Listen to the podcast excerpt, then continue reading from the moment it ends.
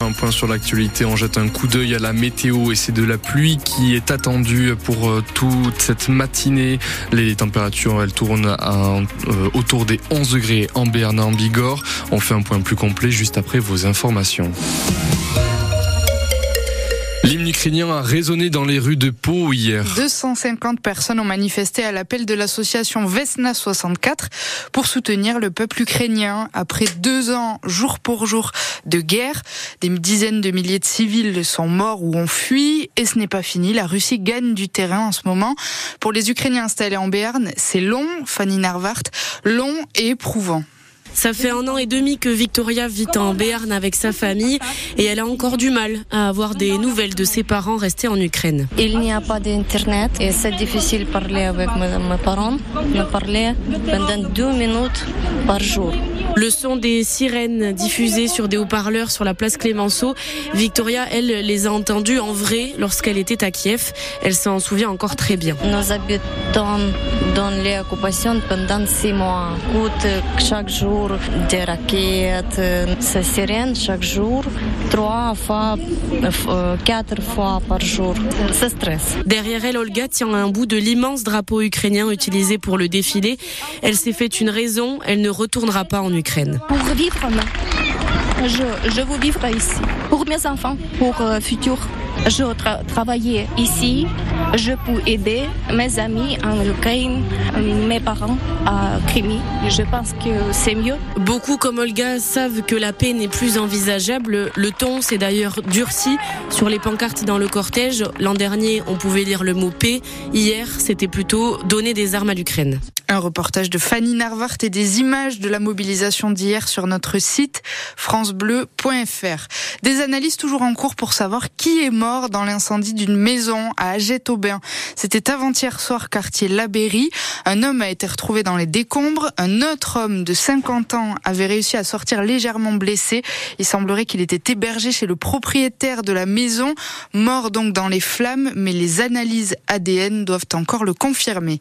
Un premier jour du salon de l'agriculture sous haute tension hier, du jamais vu, presque une heure avant l'ouverture officielle des portes, quand le président Emmanuel Macron est arrivé, des dizaines d'agriculteurs se sont jetés sur l'entrée, ils ont forcé les grilles, il y a eu des affrontements avec les CRS dans les allées du salon, le président lui a improvisé un débat avec des responsables syndicaux et il a dû déambuler entouré de son service d'ordre sous les huées. Emmanuel Macron a annoncé hier qu'il était d'accord pour fixer des prix planchers pour que les agriculteurs ne puissent plus vendre leur production à perte. Des infirmiers libéraux étaient au péage d'autoroute hier à Pau. Ils étaient une vingtaine à Pau Centre. Ils ont distribué des tracts pour alerter sur leurs conditions de travail. Leurs actes infirmiers n'ont pas été revalorisés depuis 15 ans, ce n'est pas nouveau. C'est pour ça qu'ils ont monté un collectif, Infirmières libérales en colère. Nathalie Rousseau en fait partie. Elle est infirmière à Oloron et elle n'arrive plus à vivre de son travail. Au vu de l'inflation euh, galopante, ben, des fois nous faisons des soins à perte.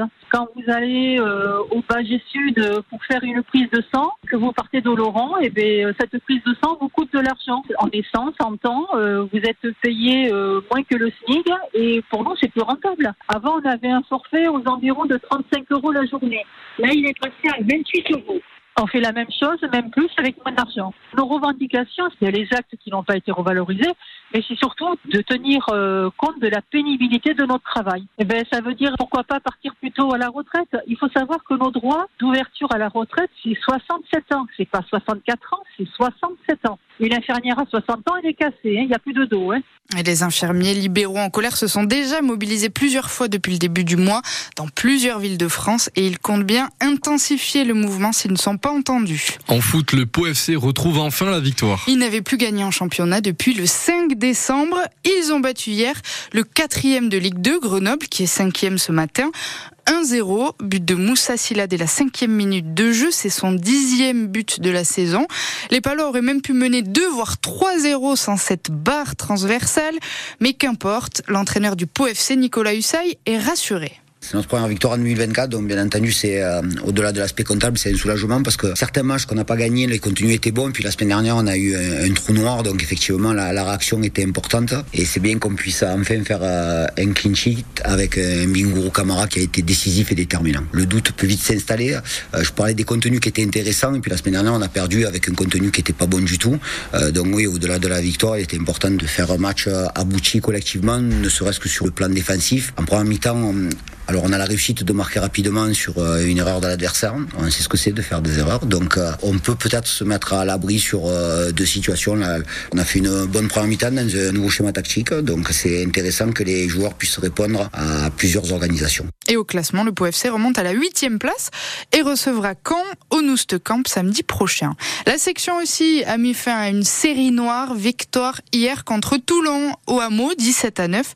Série noire parce que ça faisait 5 ans et demi que les Béarnais n'avaient pas battu les Varois, que ce soit à la maison ou chez eux, jusqu'à hier donc. Et c'est de Thibaut Daubagna et de Luc Whitelock sous une forte pluie remonte à la cinquième place du top 14 ce matin. De quoi, on l'espère, inspirer le 15 de France qui joue cet après-midi. Troisième match du tournoi destination pour les Bleus, c'est contre l'Italie, c'est à Lille à 16h. Après la défaite d'entrée contre l'Irlande, les Français ont su gagner en Écosse, mais il faudrait une victoire nette et sans bavure quand même pour rassurer tout le monde, d'autant qu'à en croire Charles Olivant, le capitaine, les Français peuvent encore gagner le tournoi. On connaît le tournoi destination, c'est une compétition qui est très longue. On a pu le voir, euh, je crois que c'était en 2020. Hein. on passe à rien au goal average particulier, ça se joue. Euh, une défaite, on sait très bien que tous les points comptent, les points de bonus, etc. Donc ça peut se jouer à la dernière journée, on le sait.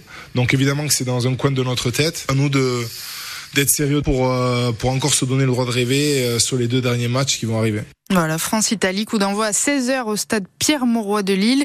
Ce sera bien sûr à vivre sur France Bleu Béarn Bigorre. Hier, l'Irlande a poursuivi son sans faute en battant le Pays de Galles 31 à 7 et l'Écosse a battu l'Angleterre 30 à 21.